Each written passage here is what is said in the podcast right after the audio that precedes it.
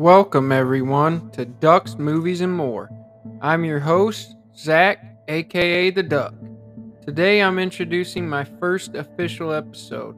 For the first episode, I had a good buddy of mine on, Michael, and we talked about an older movie, Behind Enemy Lines.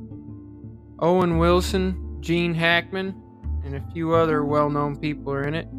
One thing I would like to say when we recorded this it was the first time I ever really used this audio equipment, so the sound quality really is not the best. But in the future, hopefully, it'll be better. But we still had a lot of fun recording this episode. So here's my first official episode Behind Enemy Lines.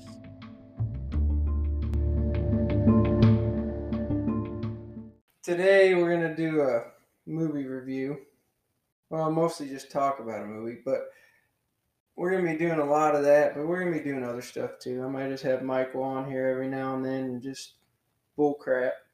Me and my funny noises. Yippee! See everybody, that wasn't a sound effect. That was actually Michael. But today's movie, uh, Behind Enemy Lines, uh, 2001. Owen Wilson, Gene Hackman, which this, by the way, was one of Owen Wilson's early movies he did in his career. He'd actually done like, think about 10 movies before this one, but a lot of the ones that he did was uh, not necessarily the main star. Like, I think I'm wanting to say, like, Shanghai Noon was in 2000. So a year before this, that's when Shanghai Noon came out, Jackie Chan and Owen Wilson, and that was like the first movie that he actually, I feel like, starred in. Because remember, he was in Anaconda. Yeah. Where he like basically did nothing except like got sick and laid in bed. Remember that? Had a couple appearances, and that was about all he had. But not like he is in this movie where he's one of the main guys. Well, in this movie, I mean, he's the actual main character. I mean, arguably, it was the start of because this movie made. I don't know exactly what Shanghai Noon made. Look up, see what Shanghai Noon made. So Shanghai Noon and the box office made ninety nine point three million dollars. Shanghai Noon. Did. Shanghai Noon, and yeah. that was partly because mainly because of Jackie Chan was in it. So now this movie ended up making 90 million. But the budget on this movie was only 40 million. I guarantee you the budget on Shanghai Noon was probably higher than that. See, Owen Wilson was in a movie before that too, uh, Meet the Parents. Yeah, but you remember he didn't that wasn't a main leading role though. He, he probably only had like maybe 10 minutes of dialogue in Meet the Parents. Right. But his first movie which you know, I'm a huge movie geek. That's one reason why I wanted to start this show and talk about different movies and everything else. But you know what his first movie was? His first movie? Owen Wilson's, yeah, his first. Uh, that he was a main character in, or just as like a. No, just his first movie. Period. Cable Guy, wasn't it? He was in Cable Guy, but that wasn't his first movie. His first movie was uh, Bottle Rocket. And that actually had his brother, Luke Wilson, which also a well known actor. Right. But you also had um, Andrew Wilson. They're all three brothers, and they're all actors. Andrew hasn't done as much as the other two. Like, you remember Idiocracy? Yeah. So, Idiocracy, remember the end with Beef Supreme? Oh, yeah. With yeah. the flamethrower? That's actually Owen's brother. That's Andrew Wilson. Oh, okay. Um, but he's not as known as, as Owen. Luke or Owen. I mean, you know Luke. He was the main character in Idiocracy. Right. I mean, so yeah, it's, it's three brothers. But all, uh, but Owen's more popular than the other two. Well, Luke and Owen are probably about they they if you follow their careers, they've got about the same. I mean, they both have had about the same long careers, just two different ways. Yeah, I remember. I mean, Luke Wilson was, remember, old school. I mean, he made a killing on that. Oh yeah. I mean, he's had a, some big hits just like Owen has. So I don't think he's in the game anymore like Owen is. I mean, Owen still. doing Owen still does movies here I and mean, there. he just did that with that Valentine's movie with uh, J Uh, Lo. Marry Me. Mm-hmm. Is that is that movie he just recently did? Now, if we're going to action movies, I feel like Behind Enemy Lines is one of the very few action movies he's ever done. Right. I mean, he's done dramas and you know a crap load of Yeah, like he's done in- comedies. He was in Night in the Museum. He was in Zoolander, Wedding Crashers. I mean, he's done all sorts of comedies. Well, see, he's done everything from comedies to even Disney movies. Cars. He was in the movie Cars. Yeah, that that was a little later in his career. His first movie is Bottle Rocket. That was done with his brother, and I want I'm not sure, but I want to say his other brother might have been in that too. But then you fast forward. I think I don't know how many years because I forget when Bottle Rocket came out. Bottle Rocket. Let's see here. That one had to be. So '96. Yeah. That was the year I was born. Which I was born in '91. So I Right. got a little bit on me, but I was still only five years old. But We, we're in the still at least the 90s, so we're okay. But uh Bottle Rocket, so 96. So really when Behind Enemy Lines came out, he was uh let's see here. So that would be what? Five, five years. years, yeah. So really his, his career was just starting because for him so he'd been in, you know, give or take 10 movies in the 5 years, but this was like I feel like this was his first big leading role. Because even in Shanghai Noon, I feel like Jackie Chan Jackie Chan had him beat on that one. had kind of took the The lead role. yeah. Then I was also looking up, and I didn't know this until I started. There's a lot of stuff I know about this movie. It's been one of my favorite movies. I mean, I grew up watching it, but I might have actually seen it in theaters when I was uh, a kid. I'm not even sure. I know critics. I when I, I know when it first came out that it wasn't really rated very high, but it still made a good amount of money. I mean, the budget on the movie was 40 million, and it hit the box office and made 90. So So it, it's rated a PG 13 and on Rotten Tomatoes, on their tomato meter, had a rating of 37% when that movie came out. yeah, And they gave the audience score out of 250,000 plus ratings a 62%. hmm But to be one of the lowest rating movies and still make money like that at that time, that's that's a pretty good movie. Yeah. It says in box office, the gross USA was fifty-eight point nine million dollars.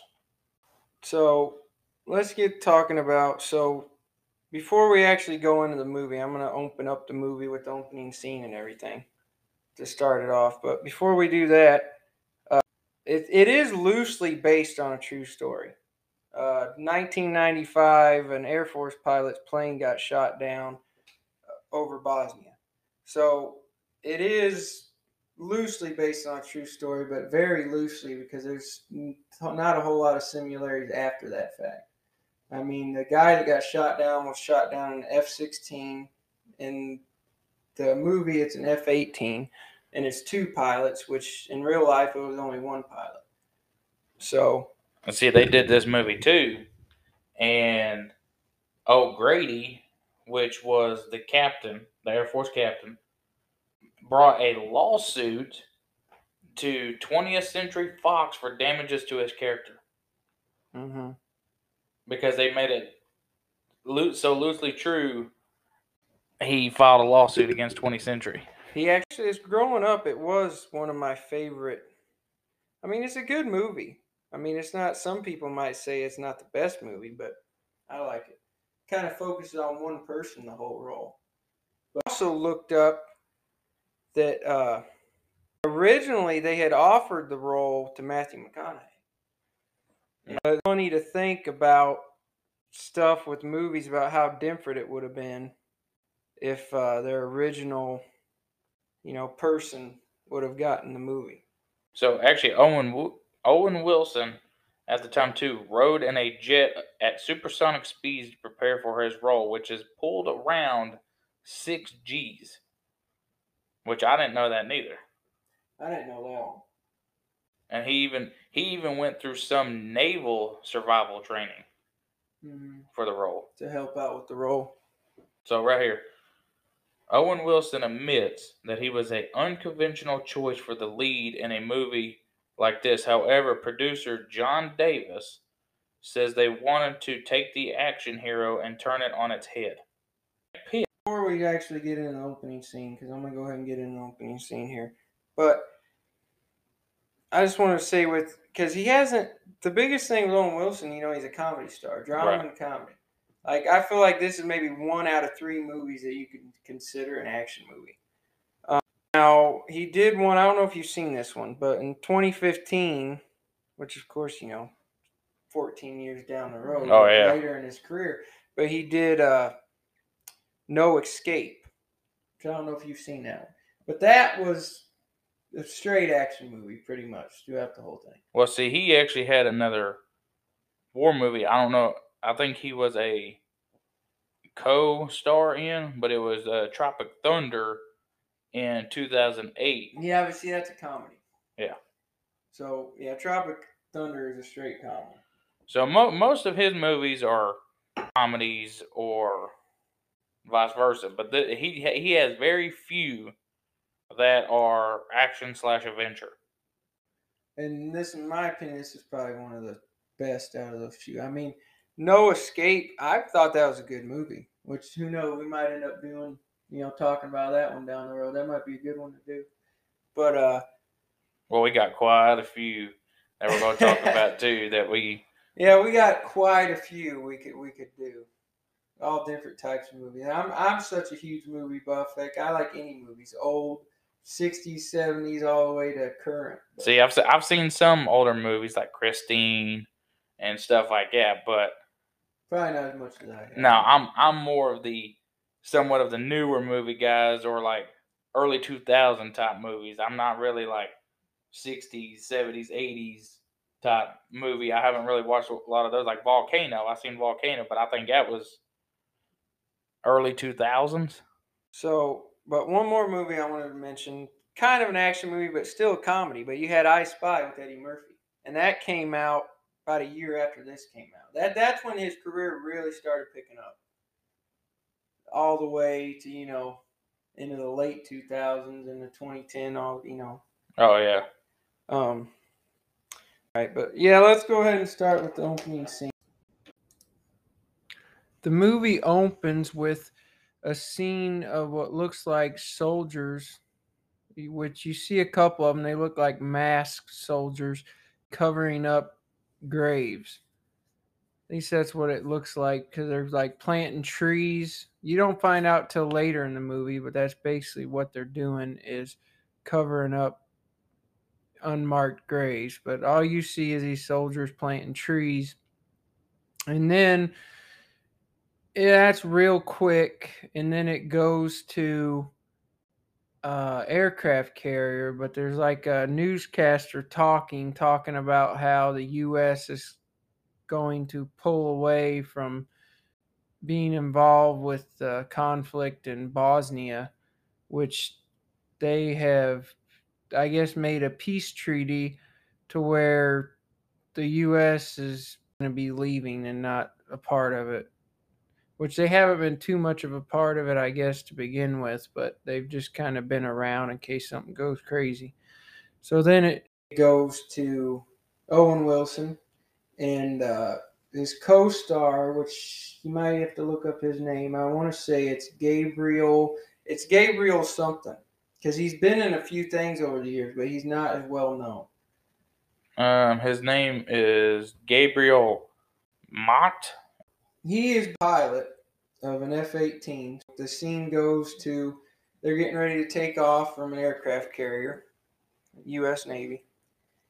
And uh, Lieutenant Chris Burnett, which is played by Wilson, that's your main character of the movie, is uh, basically his navigator, which they're both pilots, but the way they usually run a jet is you have your main flyer and then you have your navigator.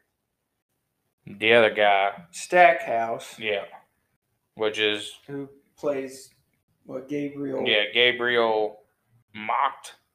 And then we go to. They thought they were going to get to take off because I guess there was a NATO bird that they didn't know was a NATO helicopter, but it was going in their airspace. So they're about to launch them off to go check it out, but then realized that it was friendly. So they called them off. Goes to Wilson and Gabriel just talking about how they're ready for, you know, them to get out of the area and be done with, I guess, the policing of the skies during the Bosnia War. That's kind of funny how that guy was throwing a football on a boat. Now you see, this goes to one of like the opening scene. That's the funny part about the opening scene, which it leads up to, not really pop culture, but it leads up to, in the movie. You know, you're looking at the time frame of what's going on. So he makes a bet with one of the other guys on the deck about him catching the football on the way back. Which he's basically going to do is he's having him pull the. I don't know what the proper word for it is. Pull the line the or the catapult shoot. Yeah, basically launches the plane on all aircraft carriers because it gets the plane up faster so it can launch. So they pull the catapult back and then release it, and it basically kicks the football way up in there, and he's going to try and catch it on the way back. Now, and he's actually holding the football too. yeah, while it punches out. Yeah, because the one guy made a joke about him, you know, losing a finger. Uh, so he tries to catch it. He doesn't catch it, and uh, you know it falls in the ocean.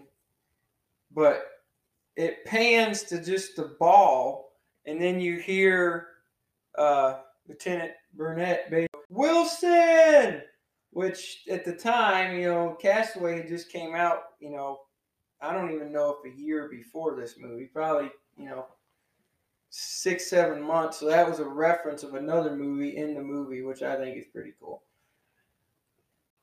yeah. Castaway actually came out in 2000 Yeah. at the at the end of 2000, December 7th. So a little less than a year. Now, one thing I can go ahead and say, like with this movie, I know Michael, you don't really necessarily know directors like I do, but No, you're you're a big director guy. uh, this movie was directed by John Moore, which this was actually his directorial debut, pretty much. This this was his first feature film. I, I think he had done like small stuff, like outside of the director world. You know, you got like shorts and stuff that you can direct before you get to the actual movie business. Well, see, and one of the one of the big things that he he credits include a the actual war from Behind Enemy Lines, which we're doing now, and A Good Day to Die Hard.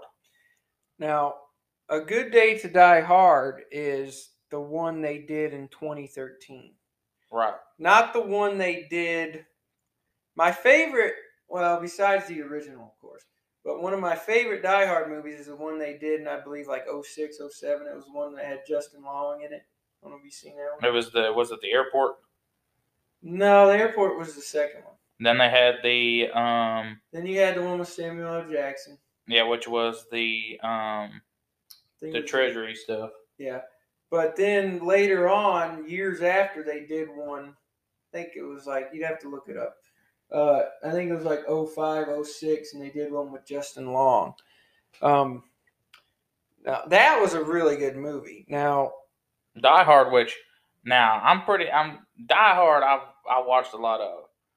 When I was living with my mom, I had the whole DVD set, and I could I, even when I watch it on TV to this day, I'm still like, oh, I've never seen this movie before, so I'm gonna glue into it because it, Die Hard, I think, is one of the best action movies I've I've seen. yeah. But now, he did A Good Day to Die Hard, which that one was the one in 2013, which it was good. I mean, it was good. It was good to see another Die Hard movie, but it, it wasn't as good as the ones in the past. I don't feel like. Yeah, the first one and the second one are my are my two favorites on Die Hard. But then the funny thing about John Moore is though he's not he's a well-known director, but he literally has not done many movies. I think he has like six major films spanning over, you know, like 20 years. And that's it. Um I'm assuming that's probably a life, you know, a personal choice, but um the movies that he has done though i mean i, I enjoy all of them i mean you've got um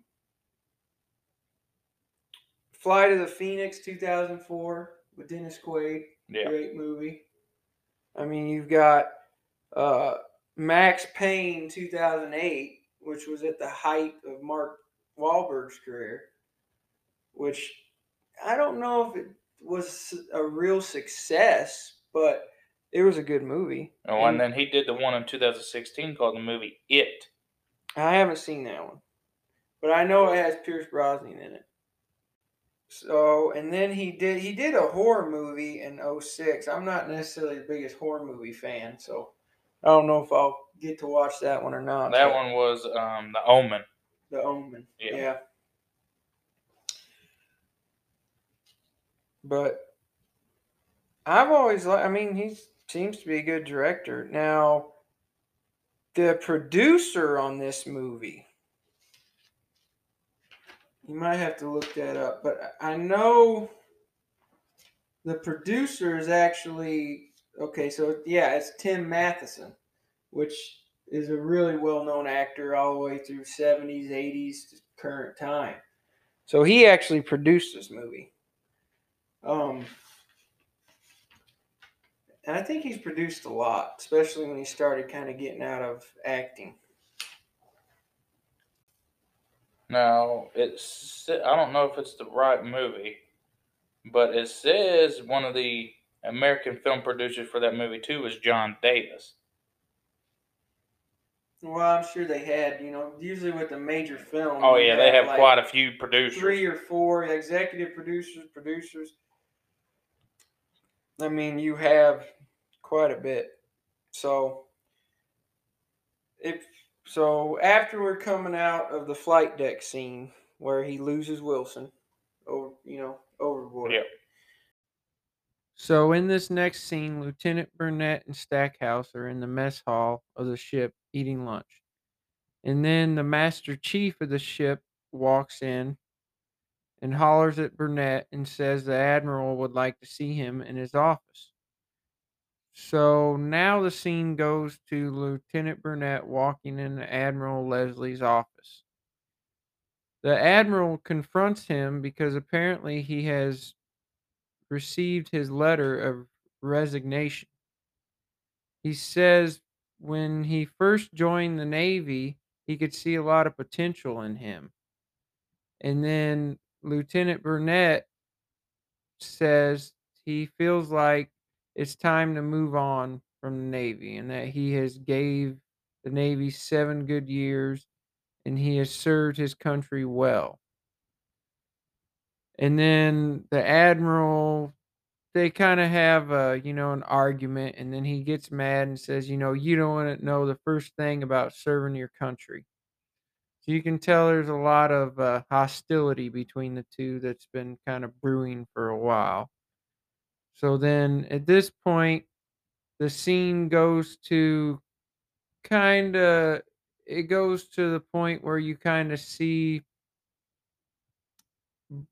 Burnett he walks out of his office and then it goes to the next scene.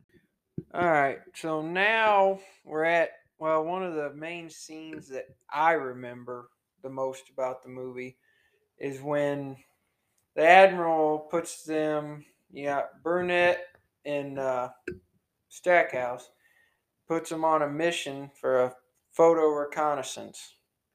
So and it's it. I don't know if it's like on Christmas Day, but it, it was definitely like around, near, Cl- near around Christmas, Christmas time because Burnett was complaining that uh, you know they're going to miss out on the best meal of the year But so the plane, they get ready, they go on the flight deck, they get in their plane, and they get ready to take off. And the first first time in the movie that you actually hear music, which is fun for different movies and time periods because it's different times where music is relevant.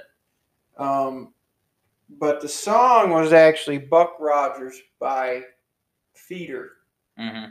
which I actually have it on my playlist. I mean, I listen to it. It's a good. It's a good song. Uh, but it's funny because it's like the same as every song in the early 2000s to like mid 2000s. Like all those, all that type of music, I feel like just sounds the same from that time Oh, yeah.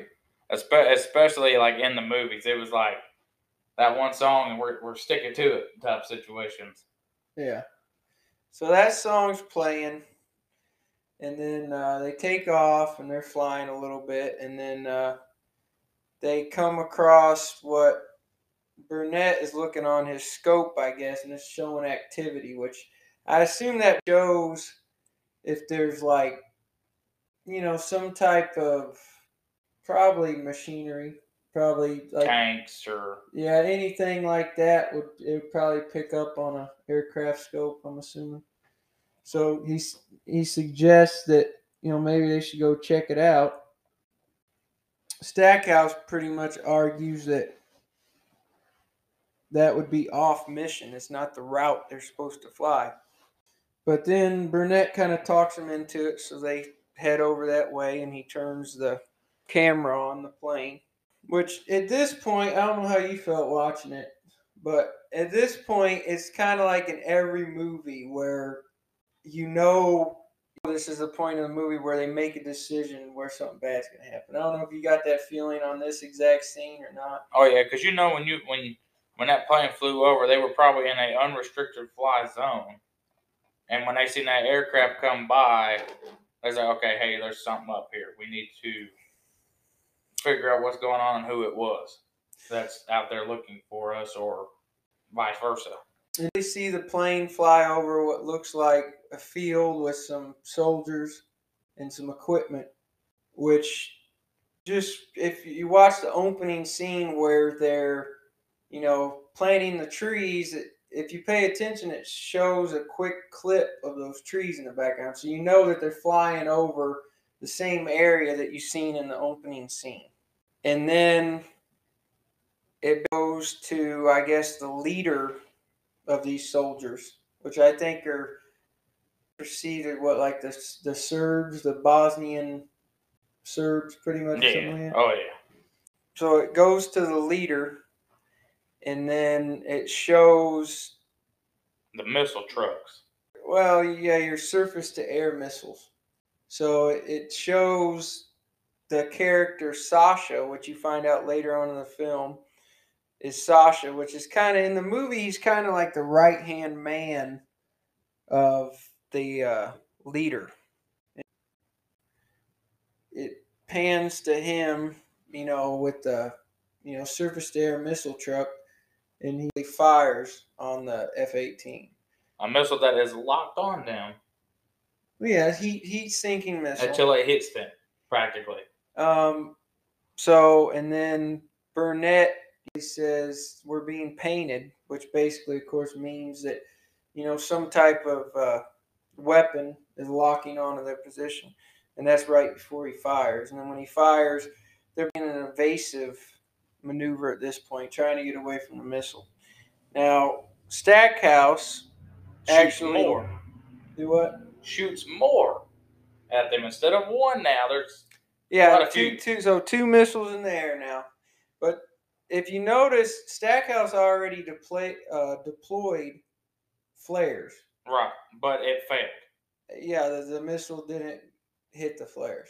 So, which every movie has instances that are not close to real life because I mean I don't know a whole lot, but I'm assuming in real life an F-18 or you know any military aircraft is going to have more than one set of flares. Which in this scene you only ever see him deploy flares once.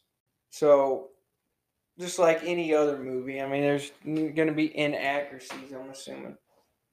But we don't know. We was never we was never in the military, so we don't know if they could carry more than one flare, two flares. We don't know. But he does get one of the missiles to blow up. He drops his fuel tanks in low level, and one of the fuel tanks blows up and creates fireball, and one of the missiles actually goes in and explodes. But it only got one of them. So then the other missile comes around, and uh, Stackhouse actually tries to do a head-on pass with it. So he tries to go head-on at it and miss it, and it hits him. It clips him, and then he loses control of the aircraft where he can't maneuver it, and then it comes back around and it tears the plane right in half. I mean, what do you think? Because this is like one of the main action scenes in the movie, Michael. So, what do you think when this scene took place?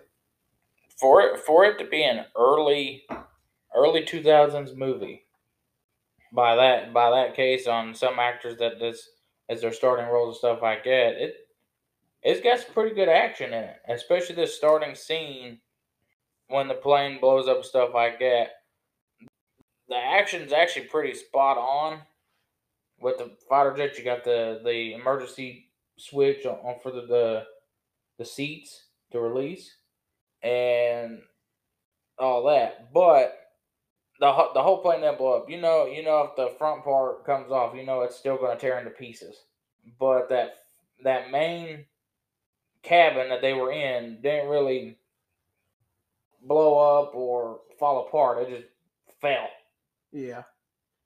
But one thing they put in it though is kind of unrealistic is where they eject and then both of their ejection seats hit each other in midair, which I don't know if that if that actually happened in real life. I don't think they would probably be walking away from that. But see, a lot of ejection seats now too.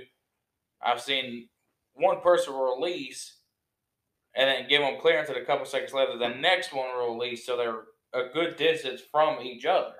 Yeah, but so the plane's blown up, and then they parachute down to the ground. There is a quick if you notice when Burnett ejected first, but if you notice when Stackhouse ejected, it shows it very quick. So if you're not paying attention, you're not going to realize it. But it actually shows when he ejects, it uh, he basically injures his leg when he's coming out. It shows the plane when he's ejecting out, the ejector seat cutting his leg open. If you pay attention, you see that they both parachute out, and then it shows Burnett getting stuck in a tree, and uh, then he's going to try and find Stackhouse. But now they're they're they're starting to realize that they went off track by what the mission told them that they went off track into Bosnia. Yeah, I mean now it's going back to the aircraft carrier where the admiral and everyone else is trying to figure out what happened because, of course, they radioed and said they had been engaged. So, and now they know that their plane's down, so they're trying to figure out what happened, and they see that they were off mission. But you, but what, what's kind of funny about it, if they didn't come off track, they won't be in the situation they're in now. Yes, but we also would not have a movie. So that that's a valid point. And then it goes to Burnett running out in the field and he sees Stackhouse. And he, he goes up to him and realizes he is injured in the leg. He's severely injured. Um, I don't know severely. I mean, it as of right now, it's not like a fatal wound.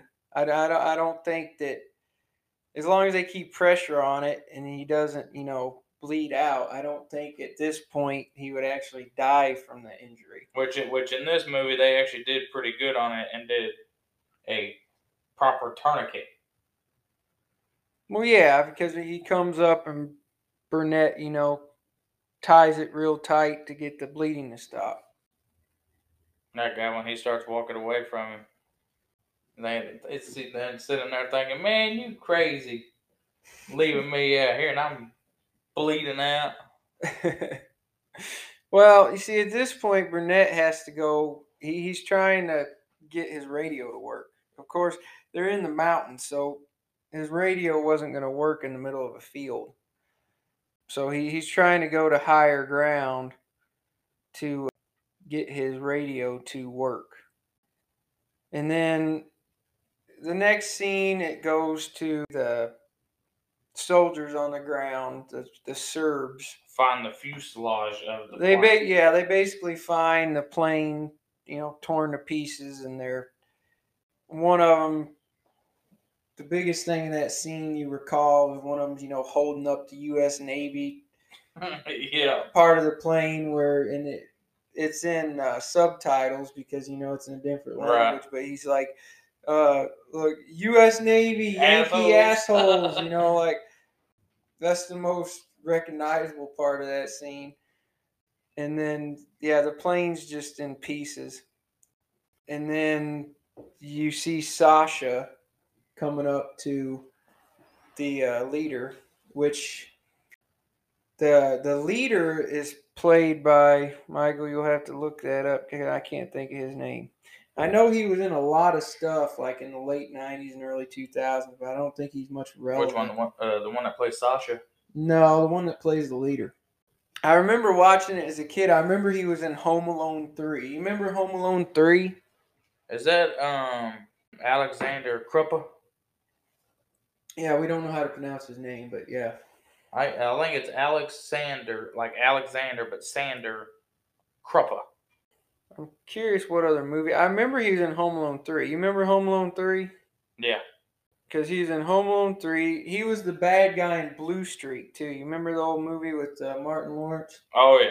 Oh yeah. That was. He- He's always played a good bad guy, like throughout the years. But he he did a lot of stuff through the 90s, and I, I think he's done even more recent things, just not necessarily anything I've seen. Well, it says he has a small, well, it says he has a part in the new movie that ain't even out yet. The You heard about that movie, Reagan, the one with Dennis Quaid? Oh yeah. Yeah. So I don't know what his part contains in that new movie, but should be interesting.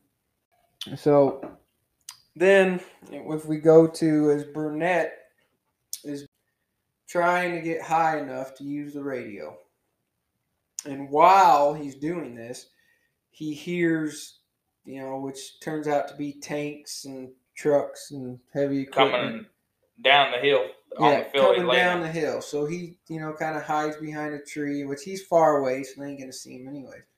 And he's looking through his binoculars, and the leader, which what's his character name in the movie? Um, if it's the right guy, uh, Miroslav Lokar. That's pretty good. I don't think I would have been able to pronounce it that I really don't know if it's prop. I don't know if it was right name, but it was close enough. So yeah, the leader is talking to Stackhouse. He comes up and one of the soldiers actually when he comes up stands on his injured leg, which is insult to injury on top of everything else.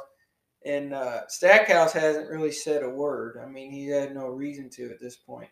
So they're talking to him and they're asking him, you know, you know, were they on a bombing mission or were they on, you know, photo reconnaissance, basically, you know, taking photographs, which that's the whole reason why you find out later on in the movie. Well, if you're good at paying attention to little things, you already know that that's why they shot them down because they flew over what was an unmarked grave where the genocide took place from the scene, from the opening scene and what you learn farther on.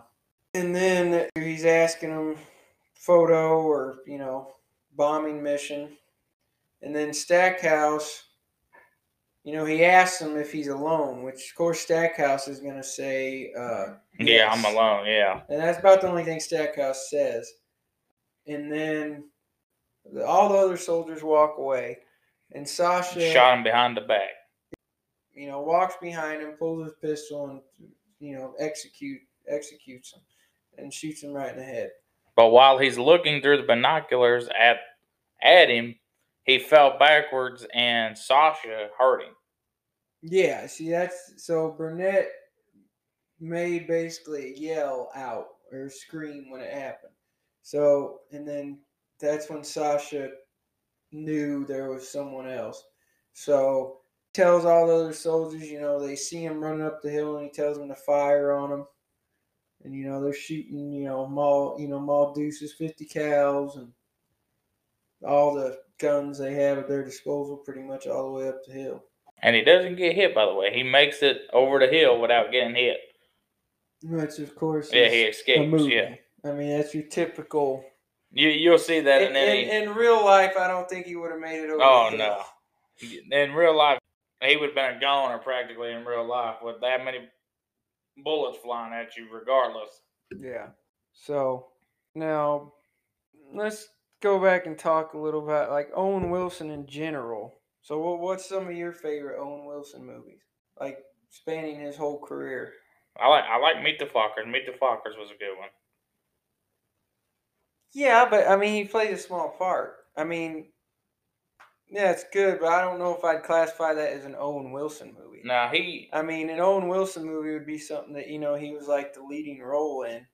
so like I don't I don't know if you would count it as a leading role or co-leading role, but Wedding Crashers. Wedding Crashers with Vince Vaughn. Yeah, Now that was a good movie. that that one was good. Now even so much better than that though. Well, and then he did another one with another big movie star too, Jennifer Aniston, and they did Marley and Me. Probably one of the very few movies that I probably I think everyone's cried at the end of that movie. Yeah, Marley and Me. That's it. It don't matter who you are. That that's that's a tearjerker there. But and then you have now him and Vince Vaughn have done a lot of cool things together. I mean it because they had Wedding Crashers, but the one I like even better than that would be uh what the internship. You ever Yeah. seen that one? Yeah, That was a really that one was funny. That one was great. But see, he's did a lot of movies too with Ben Stiller, like Well, you Starsky and Hutch. Well, Starsky and Hutch came after this movie, but Zoolander actually came out, I believe, like a year before this movie. Came Yeah, out. Zoolander came out in two thousand one. Well, probably not. Probably just a few months before this came out. Then. Yeah, so Zoolander it says it came out in September twenty eighth of two thousand one. So really, it was released two months before this movie was released. Right. So he was definitely on a roll there for a while. I mean, you had this, and then I want to say after this movie though, what's the next movie? Well, he did the Royal Tenenbaums right after this one, and that that movie I was a pretty big hit at the time. Yeah, Royal Tenenbaums. Um, you had Shanghai Nights, which which we mentioned earlier. You got You, Me, and Dupree in two thousand six. Remember You, Me, and Dupree? That was kind of a bomb though. I don't think you, me, and Dupree ever did any good. Uh, I don't know how much it made or if it made anything, but I, I remember I don't think that movie did too well. Which I was also looking at. He was in another movie in two thousand four called The Big Bounce. Who was Wilson? Yes. He he was in the movie Big Bounce with um, Morgan Freeman, Gary uh, Sinise, Sara Foster, Willie Nelson, Charlie Sheen. I don't know. I don't think I've ever seen that one. Yeah, I don't think I've ever seen that one. Oh, that's it. You being a big movie buff, that that's actually the first movie we have mentioned that you have never seen. There's a lot of movies out there, though, especially now. oh I mean, the, the way the world's getting now with uh, what I call COVID movies, which are basically, uh, you know, small cast where they can kind of film in like a small set, which in low budget. Which there's so many of those out there now between Netflix and Prime Video and all your other streaming services. yeah. And mo- mo- well, see, that's the thing about movies now too. When COVID when COVID first started, a lot of these movie theaters shut down because they didn't want nobody in their theaters and stuff like that.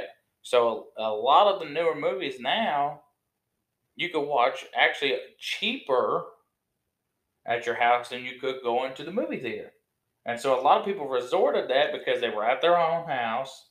They didn't have to worry about people on the phones, people being loud or nothing like that, and they could just watch it at home on their own time when it's quiet. Which even now, I mean, because of COVID, which you know, kind of wish it would never happen. I know a lot of people kind of wish it wouldn't have happened because so many things have changed because of it. But because of it, if you're a huge movie buff like me, you take advantage of it because now, even when the theaters are back open, a lot of the releases, depending on the you know the movie studio that releases it, a lot of them you can still get online. I mean, Yeah. they may charge you like twenty dollars to rent it, But you can But still rent it for you twenty can still get access to it without even going to the movie theater. Right.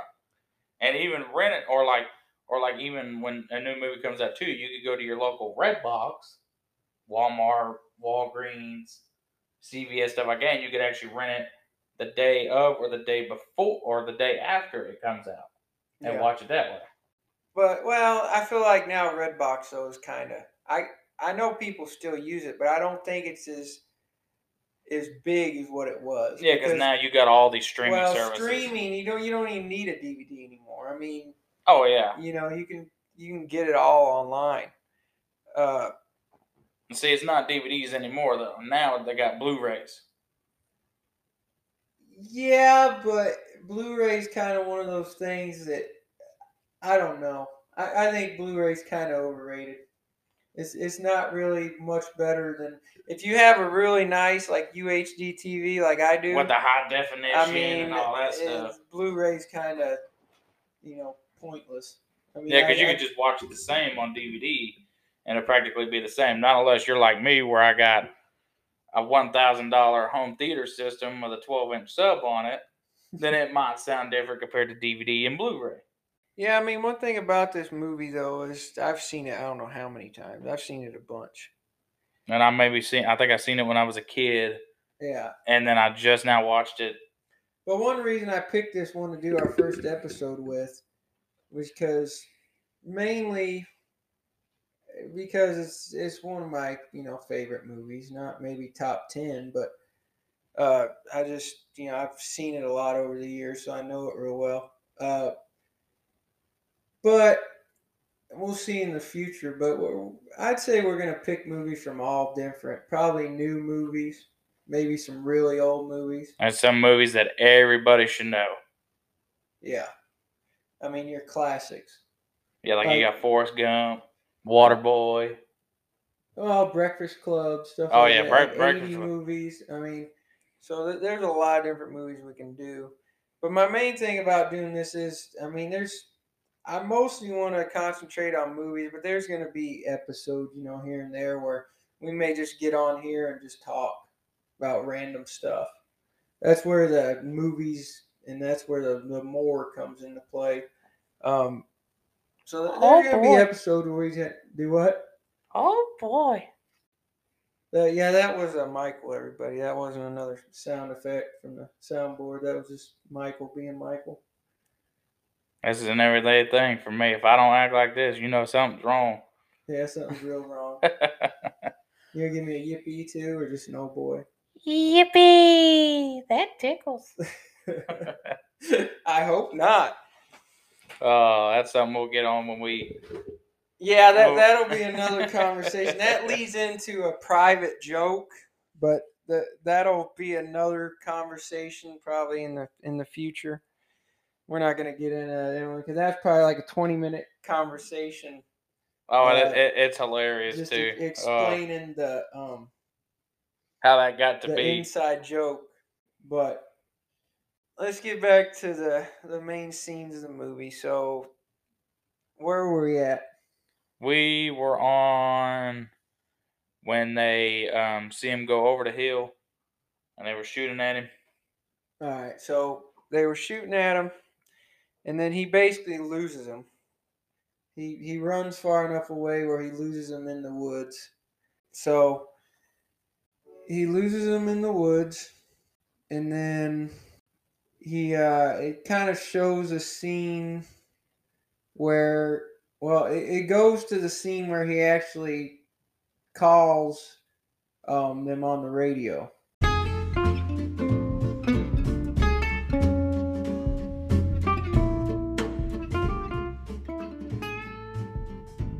Okay, everybody. At this point, I just wanted to explain. Um, in the middle of me and Michael recording, we had gotten actually cut off. The recording messed up, and we just got cut off, and it took us a little bit to realize it. So at this point, we just decided to take a break. So this next part you're going to hear is basically just us coming back from a break.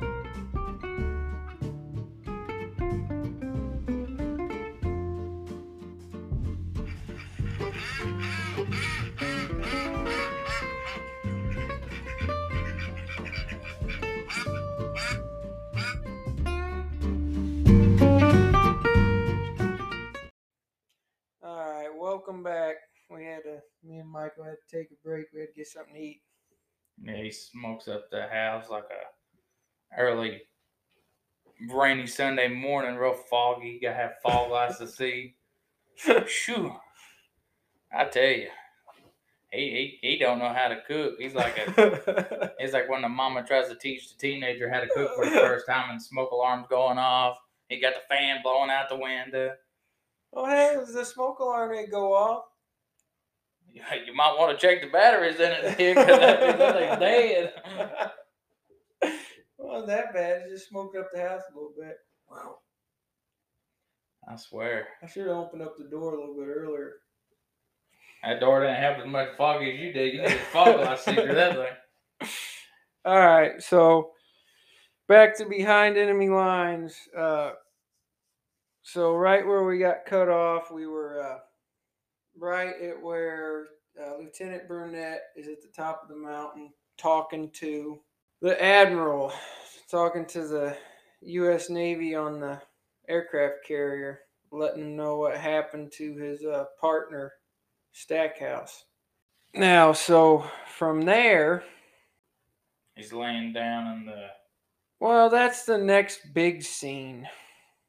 Uh, but you had the part where you see we were at the part where he's talking to him on the radio for the first time, right.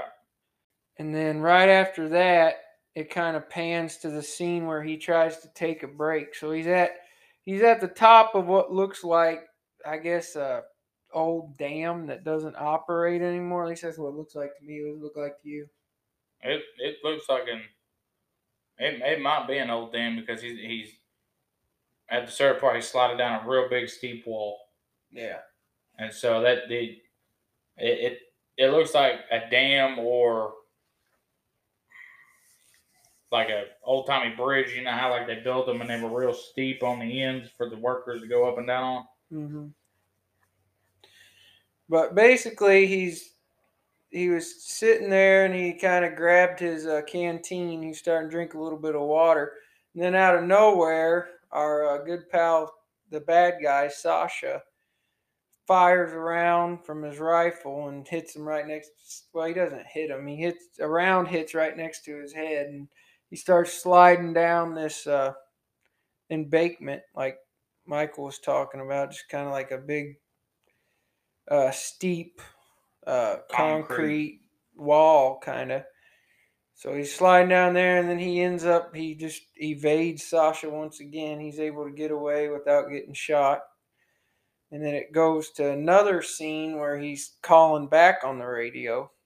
Because at this point, it already got to the point where you remember the the superiors over the admiral told him that he could not go pick him up, that he had to make it to what they call the safe zone, Their extraction point. which is a long ways off from where he's at. So now he's talking with the admiral, kind of arguing about, you know, why is this spot not good enough for pickup? Because of course, you know, he's getting shot at. He's ready to get the heck out of there, you know. And then they tell him he's got to hump it out to safe zone. He gets in an argument with them. And uh, then while he's talking to him, trying to get him, you know, to where he understands that he's got to get there, they catch up with them. So now he's got these guys behind him, and I don't think they actually see him from the way they set the scene up. I think they're just They're a little bit following following his tracks probably, and uh, then he's running. Burnett's running, and then he falls into the uh, original place that we see him flying over with the jet, which is the unmarked graves from uh, you see at the beginning of the movie where they killed all those people and they buried them, planted like trees on top of them. So he falls in, and uh,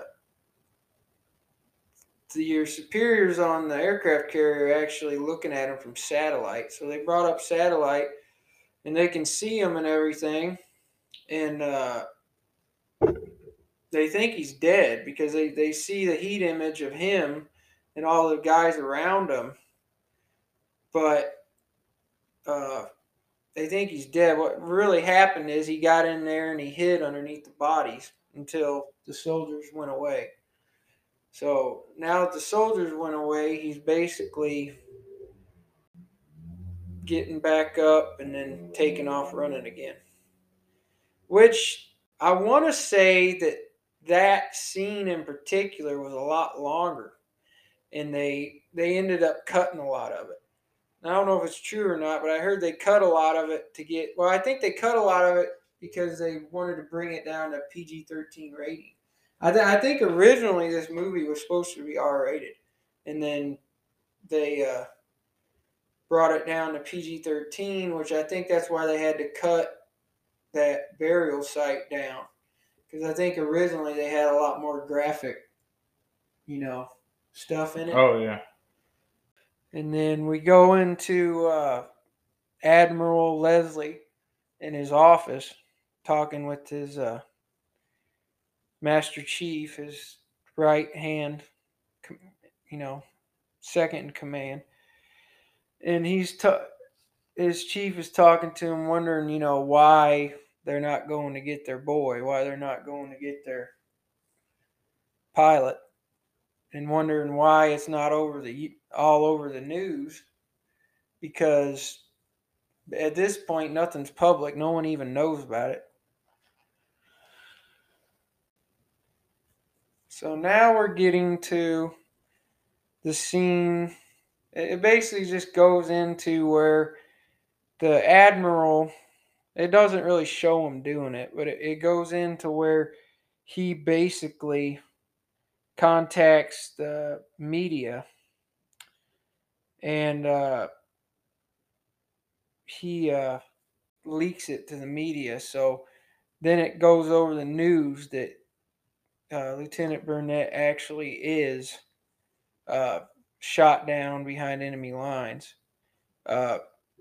So it, it goes to that point, and then it kind of goes back to uh, it shows that, and then it shows two servicemen kind of uh, going to his dad. Uh, there's no dialogue in that scene, but it kind of just shows him going to his dad and kind of telling him, you know, that his son's uh, shot down. But it's kind of like any movie. It, it has it goes to more of your dialogue driven scenes, so it, it kind of pans back and forth from Burnett to the Admiral back and forth. They got the parts in it that want to drag you in and want to keep watching it. Yeah, because it explains kind of what's going on on the ship, and then uh, what's going on with Burnett evading, trying to evade his pursuers. But uh, another thing we were looking at, we were talking about uh, Sasha, which remember I looked that one up. That I never knew this until I got to looking up. But the character Sasha, what was it? And uh, when did it come out? Grand Theft Auto Four, Rockstar did. Uh, Probably 2007, 2000 But apparently, the character Sasha, they used that as kind of a basis to create the character. Was it Niko? Isn't it Niko from Grand Theft Auto 4, the main character in the video game? Uh, yeah. So they actually used GTA 4, Niko Bellic is Sasha Ivanek from Behind Enemy Lines. Yeah, so they basically used the character Sasha as kind of a blueprint for uh, their main character. Rockstar did for their main character in Grand Theft Auto 4, which is pretty cool because I never even thought about that. But if you go back and actually look at pictures or video of the game, it's funny because yeah, I mean it's literally it looks like them from like the the scruffness and of everything. the, you know, the scruffness on his face from not just kind of like The jacket that he's got and that he setup. shoot it in. It just even the weight, um, like the the way he's built, almost looks. Which apparently Rockstar actually pr- uh, approached the actor that played uh, Sasha. They approached him to get him to actually do the voiceover work on Niko, but I guess he turned it down. I don't know what reasoning behind it. So they got some other voiceover actor to They- do it. The voice of GTA 5 Niko Bellic is Michael Hollick. Which I have no idea who that is. I'm assuming that's is he well known as a voiceover actor or something? Uh, I don't know, but I know it says right here he was paid roughly hundred thousand dollars over fifteen months for his voice acting for GTA Four. Wow, getting paid that much Hundred thousand dollars as a voiceover for fifteen months. Over, or it says hundred thousand dollars over fifteen months. All right, so now we're getting to one of my favorite scenes in the movie. I don't know about you, Michael, but There's quite a few good scenes in this movie. th- this is one of my favorite scenes. This, this is getting to the the landmine scene, which I always liked because he basically he comes upon like it looks like a old trip abandoned no it's like an old abandoned factory area is what it looks like and he sees these kids hopscotching through these wires which are landmines. So but then the kids get in a car i guess with their dad and leave but then he's still kind of scoping out the area but then he gets uh, a jeep behind him with these soldiers in it. So he's got to start running. So he starts running you know hopscotching through these landmines and then bam, he hits one of them, and they just start going off like crazy. Which they actually put, which is kind of interesting. They put like a slow motion scene in the movie where you see like a soldier being blown back by the initial And blast. just like a bunch of rock. Yeah, which is kind of cool because if you think about it, that's not something that's not normal for a action movie, especially at this time. Oh yeah. So that's pretty interesting.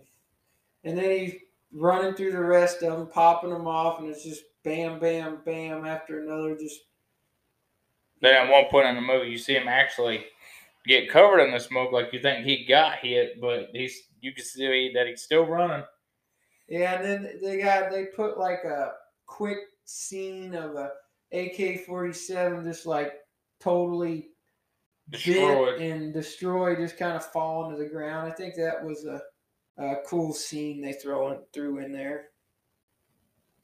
But that that was pretty cool. It's for me, it's always fun. Michael doesn't geek out as much as I do when it comes to movies because for me, I just look at certain stuff like that because I've always loved film, just how it's made and you know what the director and producer decides to put in it. I always thought it was pretty cool how they just do different scenes, what choices they make. Bad guys over here trying to hunt him down again. Yep, there's our guy Sasha, which which is so funny because you look at that and now that I know that, it's like it's like It Niko. looks like Niko. It yeah. looks just like him. So it is kind of cool that they modeled that after him. But if you want, if you go back and you play GTA Four, you, if if you could play GTA Four, if he actually when you when you watch him walk, does he walk like Niko? I don't know. We'd have to check that. I, I know I haven't played GTA Four. But- in a while. It, it, I don't know. I remember maybe. I mean, it's been a long time since I played GTA 4. I mean, it's been a long time since I played GTA Five, let alone four. Oh yeah, now, well, I can remember most of GTA Five, but GTA Four is like it's it's gone type situation. That that's one of those. Uh, the new game comes out, you totally forget about the old. And one. then now the only thing about Behind Enemy Lines that I, I mean, I love this movie, but after this movie, it kind of created a thing with Behind Enemy Lines. Because look at how many did they end up doing I like that after ha- this? I think they had three. Because this movie kind of like created a spin-off of this, and they ended up doing like So you had behind the one that this one, you had prepared to, to cross the line. Um, and I think that was the only one that they had. They had behind behind enemy lines two, Axis of Evil. Behind enemy lines, Colombia. I believe the Colombia one is where WWE took it over, right? When Yeah, it had, WWE um, Studios took it. Yeah, it had uh, Ken Anderson. Yeah. I thought there was a fourth one though. Maybe not. Um, Uh, but I mean, I, I honestly don't know if I've seen Colombia. I've seen the second one, and I didn't really much care for it. I mean, it was okay. was it? What? I thought there was one with uh, WWE superstar John Cena in it, or is that a different one I'm thinking of? I don't know if there was a uh, behind enemy lines. I mean, around the same time this came out. No, it was probably later, but I remember John Cena did uh, the Marine. Yeah, that's what I was thinking of. Marine. Yeah. Yeah, which that was like one of his first movies. But that was the Marine. Right. And I, That's another movie we might do eventually. I don't know. We Yeah. we got a whole list that we're gonna have to come up with what we're gonna do. There, there's gonna be some uh, episodes where we talk about which they just had that Eddie Hall and Thor, Thor fight, fight. which we, we might we get time we might actually record on just talking about that because we could make a whole episode off of that. Uh,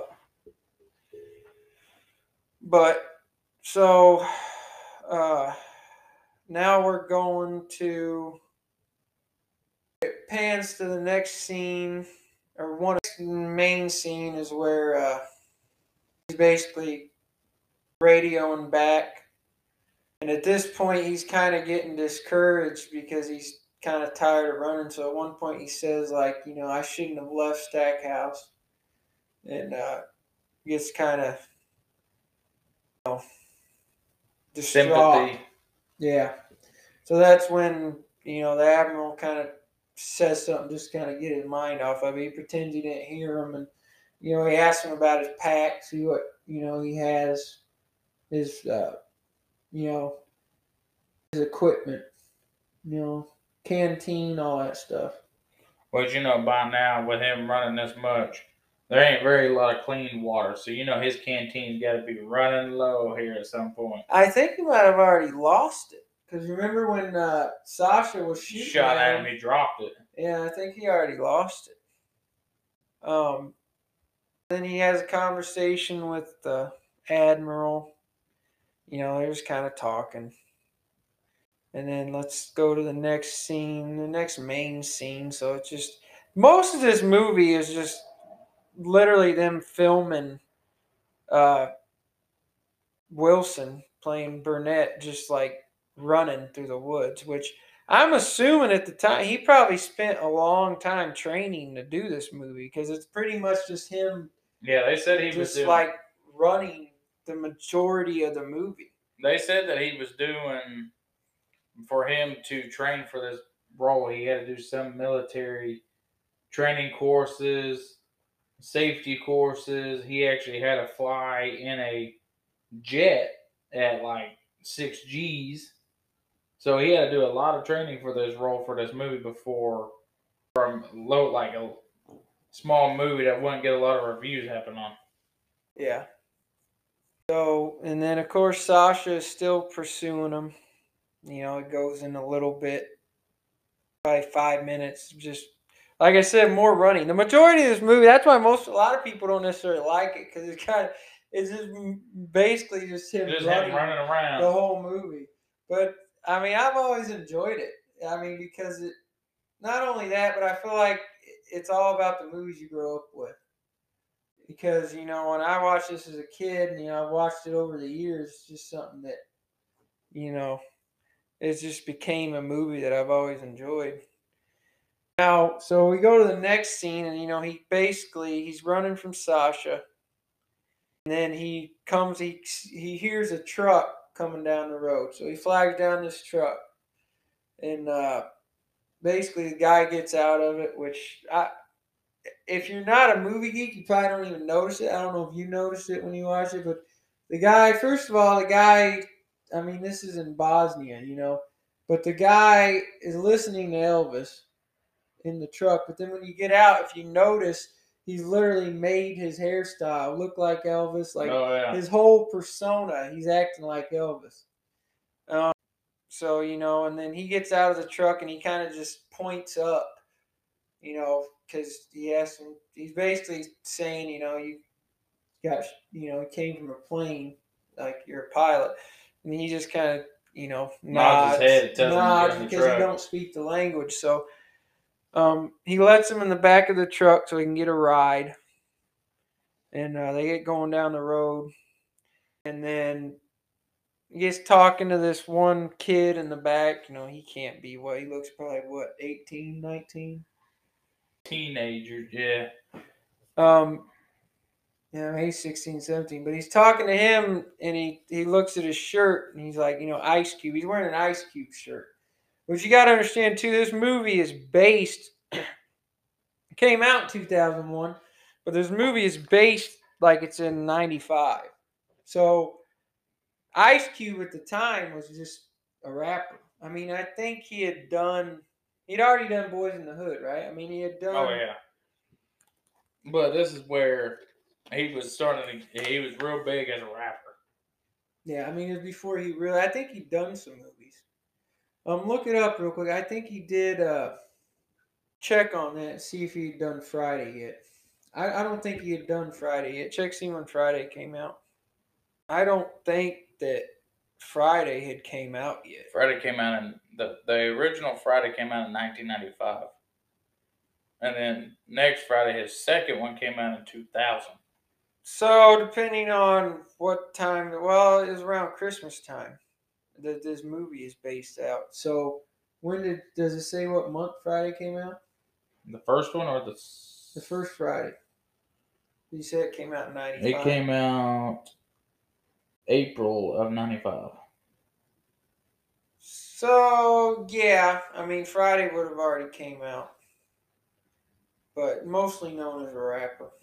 Hadn't really gotten a big big movie star yet. So then they're just riding in the truck, and then they get to this town. Uh, called Hotch, and then at this point, they pretty much already figured out that that's where he's going because remember Sasha was like he found the tire tracks and he radioed in and told them that he was headed to Hotch. That's why when they get to Hotch, you know, all hell starts breaking loose. Because they know where he's at. Yeah, and then bringing tanks in and just blowing stuff up, which uh, so rad that I don't know how much this is true or whether it came that close, but John Moore, your director, you know, we talked about him earlier, but there was a part when they were doing the tank scene where the tank goes through the wall, which is, uh, he almost, I guess the timing was off. Or they say John Moore almost got hit. yeah. Yeah, he almost he almost uh, sacrificed a little too much for the movie because I guess I guess when the they did the tank scene. I guess they didn't have a lot of stunt devils done back then, I say. Well, no, I mean I'm talking about the director. I mean, it, Oh, yeah. the the director shouldn't even be, but because you got to think. So now we're in the scene where you know the tank blasts through the wall, which that apparently was where when John Moore was directing the movie, I almost got hit with the tank. Life, but into that part, and the kind of searching through the rubble and kind of like looks like an abandoned mall. And they find what they think is Burnett because it's his uniform. But come to find out, he switched uniforms, which was a smart move. So I think it was one of Michael's favorite parts of it. Yeah, because they were they were trying to trying to find him, and he and he switched uniforms so he could try to get away or slide slide out of out of reach. So you've got so they find Lieutenant Burnett's body, what they think is his body. But it's not. He switched Yeah, he- he, uniforms. switched uniforms. Uh, so he put one of the Serbs' uniforms on, and he kind of just he basically just walks out of there like a boss. Just with, he's got the ski mask on blend he- in. he, he kind of just walks out and uh but what happens is is that at this point they have an extraction set up. But what happened was is is that uh the admiral had a team set up to go get him. But the his superiors basically shot him down and said look we're going to take these which they look like green berets and we're to we're gonna go get them. So they've got a single chopper on their way to go get them, Which is a horrible idea. and uh, but what happens is is that the Serbs kind of screw them because what they do is is they bring in the media, and they show that they killed him because they have his uniform. So it, it gets put on the news that he's dead. And they make it look like, you know, they found him and said they were killed by some other renegade forces out of their control. So it gets plastered all over the news that he's found dead when he's not. But what that does is, is that gets back to the chopper on their way to go get him. So the chopper gets called off because they think, you know, there's no one to go get. So the chopper gets called off, and the chopper's literally like not far from Burnett at all. And he starts to turn around. So at this point, when the chopper starts to turn around, Burnett's Burnett's ready, and he's running out in this field. And he sees the chopper turn around. He starts yelling and screaming and shooting his gun up into his air. And of course, you know, helicopter ain't gonna hear him or see him. Especially as loud as they are, they ain't gonna hear no gunshots. So the helicopter goes away. You know, at this time he's still with the kid that he calls Ice Cube. You know, because he called him that Because because he's he, got had- the shirt on. he got Ice Cube on his shirt and he's been calling him Ice Cube. But then he tells the kid to, you know, go off on his own because Burnett's figured out that at this point, I think he knows he's probably not going to get out of there, but he's going to try. So at this point, what he gets in his head is if he can. I actually don't know if that was really what in his head. His original idea was to go back to. Because he knows where his seat fell after he ejected. Because he remembers And- seeing it fall. Yeah, and he's so he's trying to send them a signal. Well, like, I think originally he was just worried about. He wanted to get the the the photo, right. But when he gets to it, he sees that the beacon is off.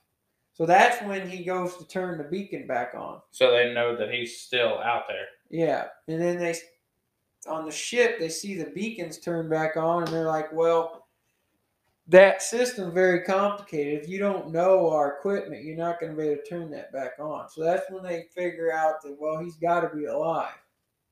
So the admiral basically at this point kind of goes against his superiors.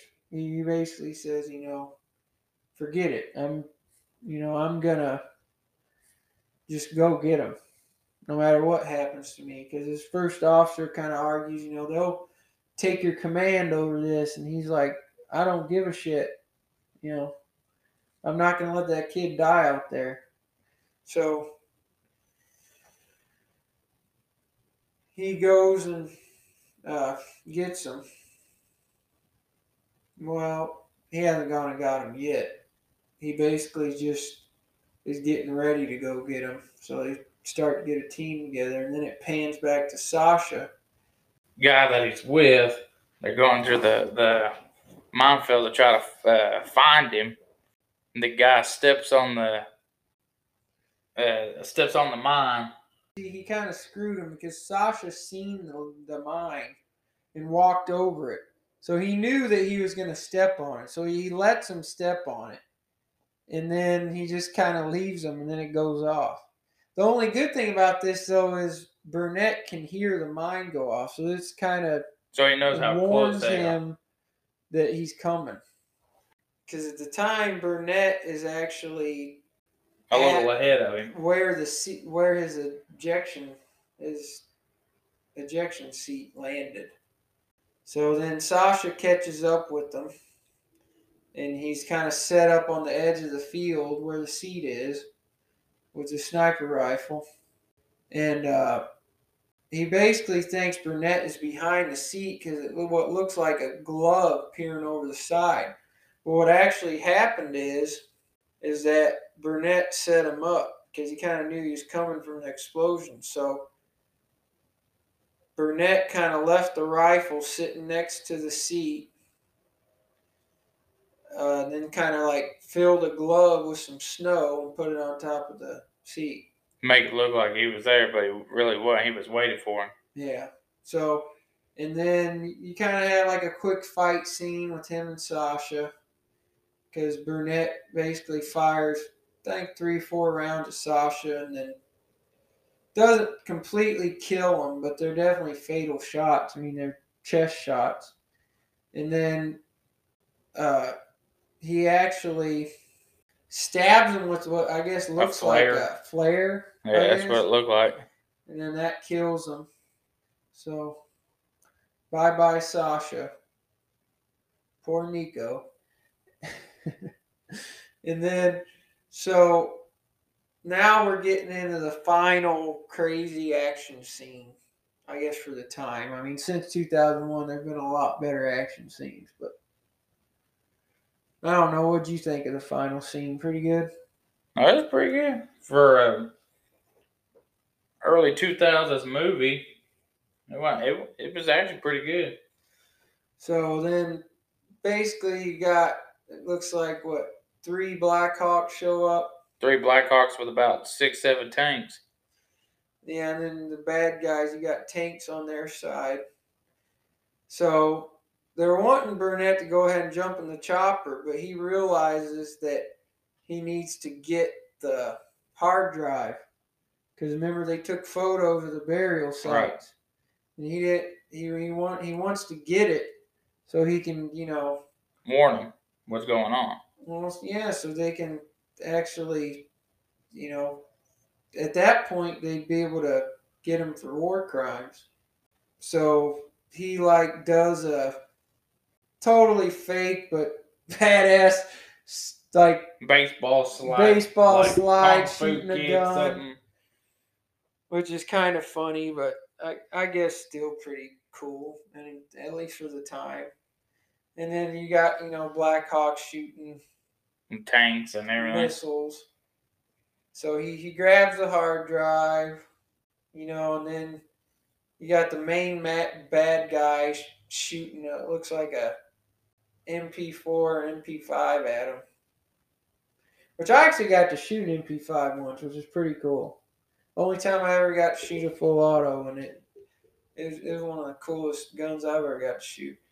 And uh, so, and then you got the chopper coming around with the one guy from the beginning of the movie you've seen, which is a Marine. So he's he's hanging off the chopper. And then they see that there's a sniper. Burnett's running towards the chopper, but then they see that there's a sniper out in the open. So they take him out. And then he's running off the ledge of the cliff. And then the Marine guy catches him. So now we're going to the closing. So in the closing scene, they pull Burnett up into the chopper, And then Burnett gives the uh, recording that they he the hard drive that he got off of the um, ejection seat. He gives it to the admiral and says, "This is why they killed Stackhouse." So then at that point, he also, you know, you can tell he's really, really happy. He's rescued, and the choppers are flying out of there. They ain't getting shot down or anything. And uh, then he asks the admiral, uh, "I believe you're holding a letter for me," which is the his letter of resignation that he had originally gave the admiral before all this happened back on the aircraft carrier.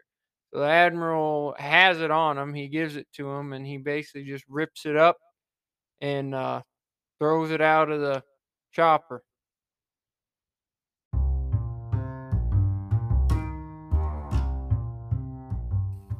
So they get back to the aircraft carrier, and you know everyone's cheering on the flight deck, and uh, he's saved.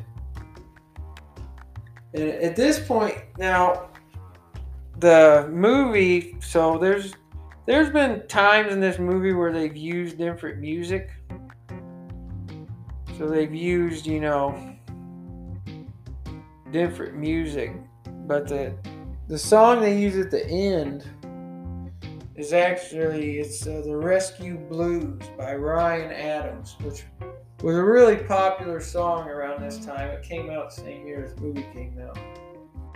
Which they kind of do a weird thing at the end where they act like it's true, where they say like the you know the admiral retired and all this stuff. But I mean, they're fictional characters. Oh yeah. I mean, the movie was kind of based on but something that, that happened, but none of the characters in the movie are real because of the lawsuit.